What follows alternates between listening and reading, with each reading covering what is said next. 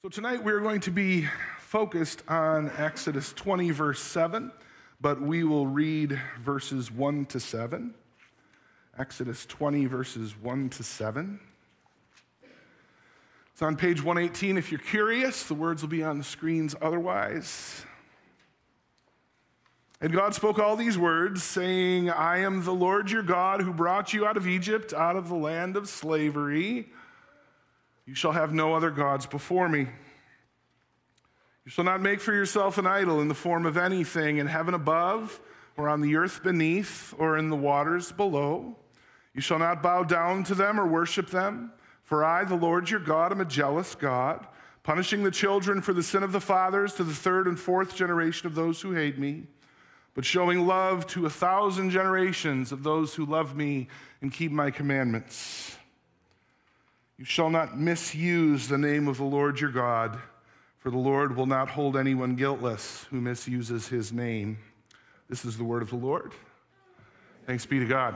So, we are in the midst of a series on the Ten Commandments, and we have come this evening to Commandment Three. But just by way of review, a few words on Commandment One and Commandment 2 because although these are different commandments and they deal with different spheres of our life, they are also intertwined and they are also connected to one another. So it's helpful to review. The first commandment is about the proper object of our worship. And that is, of course, the one true God. And only the one true God is worthy of our worship. And so that is the only one that we are to worship. It says, You shall have no other gods before me. So, in saying that, God is not saying that He wants to be number one in a polytheistic universe of gods. He does not mean that we can have as many other gods as we want to have as long as He is first on the list and no one is ahead of Him. He means that He wants no other gods before His face because He is the only true God. Second commandment deals with how we worship the one true God. God explicitly tells us that He does not want to be worshiped via idols. Idols are not to be made, idols are not to be used in the worship of the one true God. And so it's not simply that you shouldn't worship idols in the place of the one true God. It's not simply that you shouldn't worship idols in addition to the one true God. It is that you should not worship idols as a means of worshiping the one true God. So tonight we come to the third commandment. And the third commandment comes back to make us mindful again about the who of our worship. The God that we worship is holy, and he ought to be treated as holy. He is to be treated as holy not only in our speech, which is what we normally associate this commandment with, but he is to be worshiped as holy in all of our conduct. And so the third commandment deals somewhat with the claims of the one true holy God on us and Conversely, the responsibility that we have to treat him as he deserves, to treat him as holy. Now, the, the third commandment is, is seen New Testament wise in the first petition of the Lord's Prayer, where we say, Our Father who art in heaven, hallowed, holy be your name. So, this commandment is about showing proper respect, proper fear proper awe of the Lord's name, of the Lord's person, of the Lord's reputation. So, that said, it does have something to do about uh, profaning God's name in our speech. We think of the names by which we worship God God, Christ, Jesus, Holy Spirit. And most of us have heard someone use one or more of those names as expletives. That is definitely covered under this commandment. We are not to do it. Not only are we not to do it, but we are not to sit idly by if others around us are doing it as well. Because really, the scope of the third commandment is God's glory. God's glory. Now, can we actually damage God's glory? No. We can't even make a dent in God's glory in an absolute and ultimate sense. God's glory is His, God's glory belongs to Him. But we do have the capacity to diminish God's glory in the eyes of others. There's a difference there. We do have the capacity to diminish God's glory in the eyes of others by our speech, by our conduct, by even our thoughts and ideas, doing damage to other people, doing damage to ourselves. The general negative precept of this commandment is that we must not think, say, or do anything that diminishes God's dignity, honor, majesty and glory, and we must not permit others to do so either. Put in a positive sense, in everything that we think, say, and do, we must acknowledge the one true God's dignity, honor, majesty, and glory. So, the third commandment, as we think about it that way, has everything to do with with putting boundaries around God's reputation as it is communicated through our speech, through our conduct, through our lives. And therefore, it is actually a much broader commandment than we give it credit for. Let's begin with the first words of Exodus 20, verse 7. You shall not take the name of the Lord your God in vain. So we have this reference here to the name of God.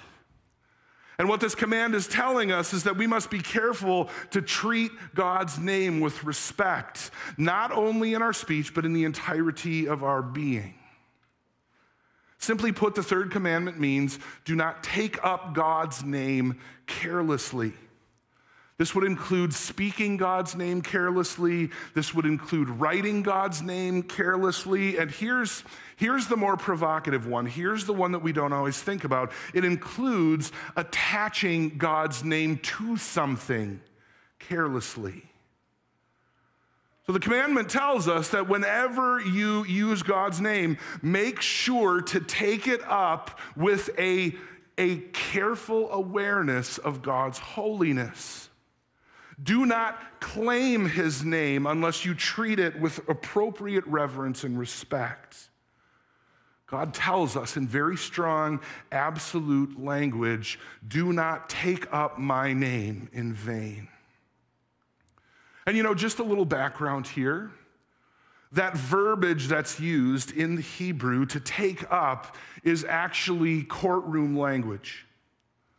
So, at the heart of this commandment, based on its original context, is that God's name is not to be attached to any oath or any solemn situation unless we intend to be faithful to the commitment that we're making. Now, in those solemn situations, in those solemn circumstances, when God's name is taken up in our church family, we take up God's name when we celebrate baptism, when we celebrate profession of faith, and certain other things. When God's name is taken up like that, it must be done with fidelity and it must be done with reverence. The third commandment says that appealing to God's name in an oath and then violating that oath is not simply to lie, it is to bring into disrepute God's name and God's character because God has given you, God has given me his name. And when you, bearing his name, contradict his commands, you call his character into question and defame him in the eyes of the world.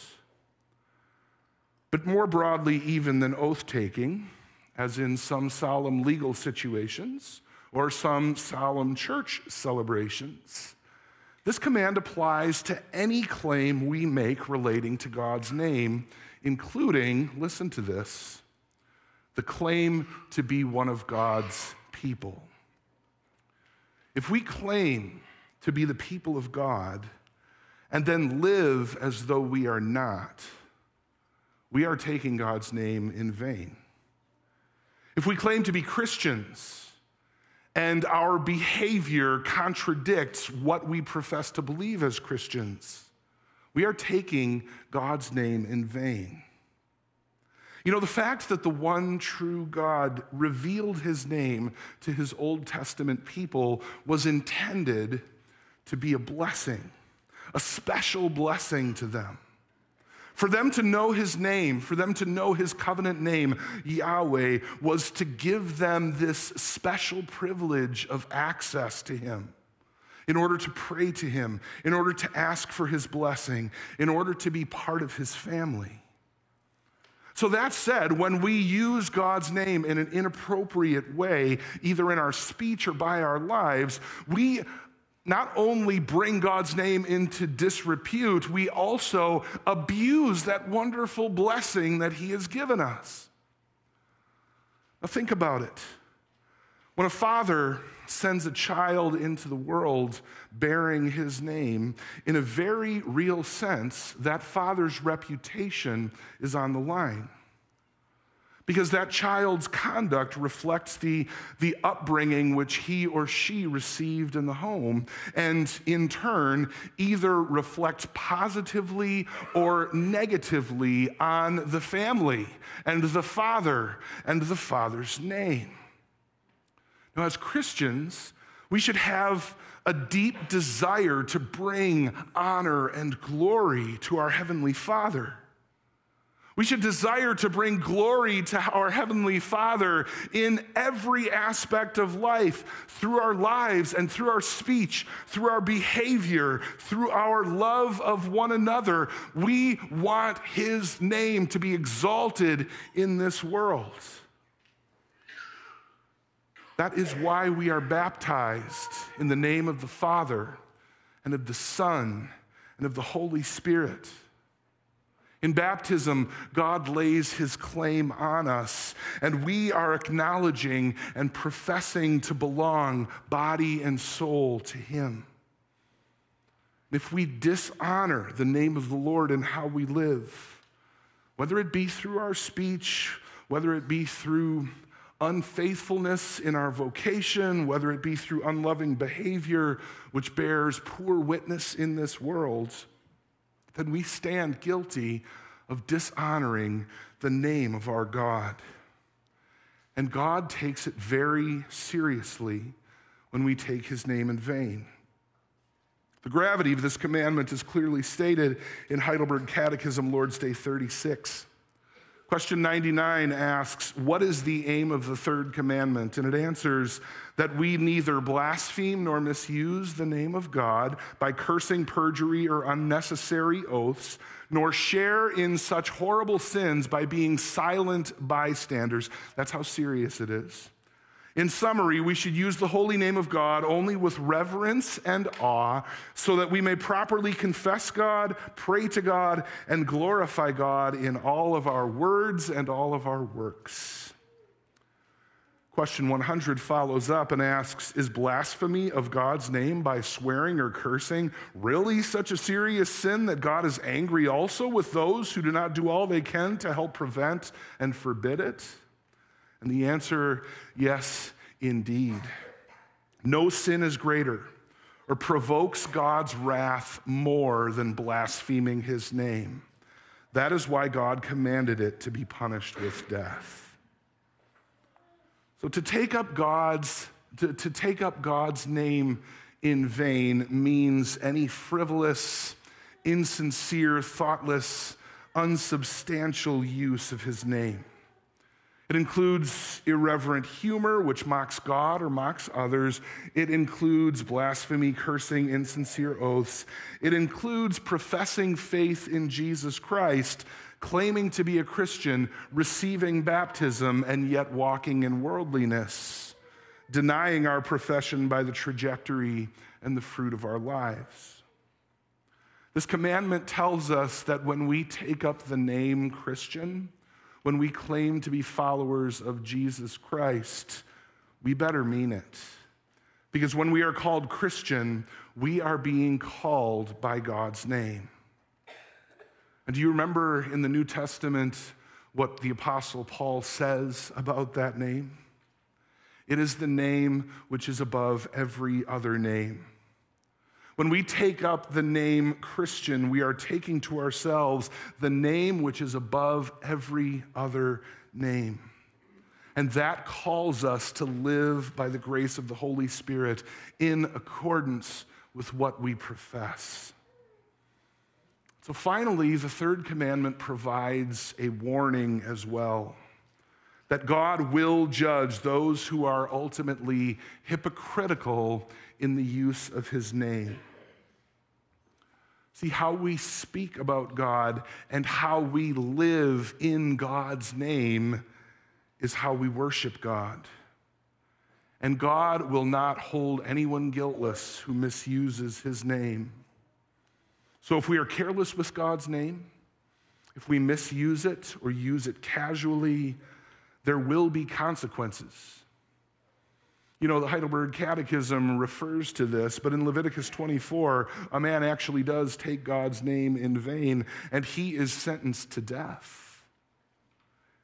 He makes the mistake of using God's name lightly, and he is sentenced to death. This is serious stuff.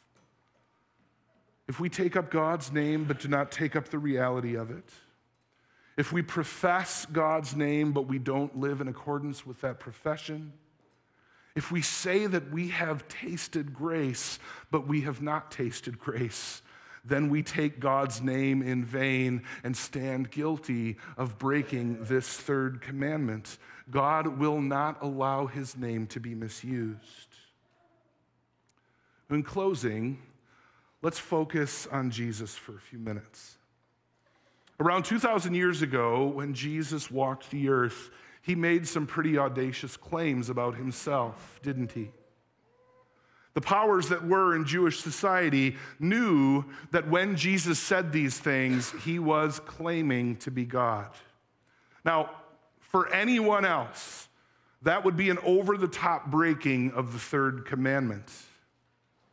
And they believed that Jesus was someone other than he was claiming to be. And so they picked up rocks in order to stone him. He is claiming to be God. That is blasphemy, and the penalty is death. But, brothers and sisters, I know I'm preaching to the choir here somewhat. But don't ever let anyone try to convince you that Jesus isn't God that Jesus didn't think that he was God, that Jesus didn't say that he was God. The whole reason why they were trying to kill Jesus and eventually did is because he kept claiming that he was God. But look, and here's where the gospel enters the story because he is God. Three days later, he rose from the dead and said, I told you so. Jesus is not dead, Jesus is alive. He didn't violate the first commandment because he is the one true God. He didn't violate the second commandment because he lived without any sin. He didn't violate the third commandment because he didn't say anything that was untruthful about himself. We keep the third commandment today by honoring the name of the Lord Jesus Christ.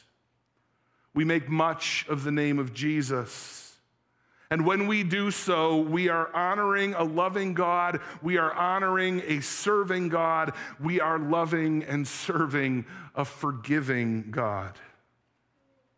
God owns his name.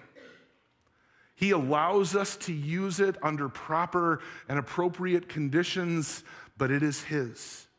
And we must be very careful to honor the conditions that He has given us. But tonight, I promise you, and I make this invitation come to God and you will be received if you trust in Jesus Christ, whose name is above every other name. Jesus himself makes this invitation Come to me, all you who are weary and heavy laden, and I will give you rest. So, my prayer tonight is this Lord, grant that when we say, All hail the power of Jesus' name, by the grace of the Holy Spirit, we mean it. We mean it from the bottom of our hearts. Thanks be to God the Father, God the Holy Spirit and God the Son, Jesus Christ, whose name is above all names. Amen. Let's pray.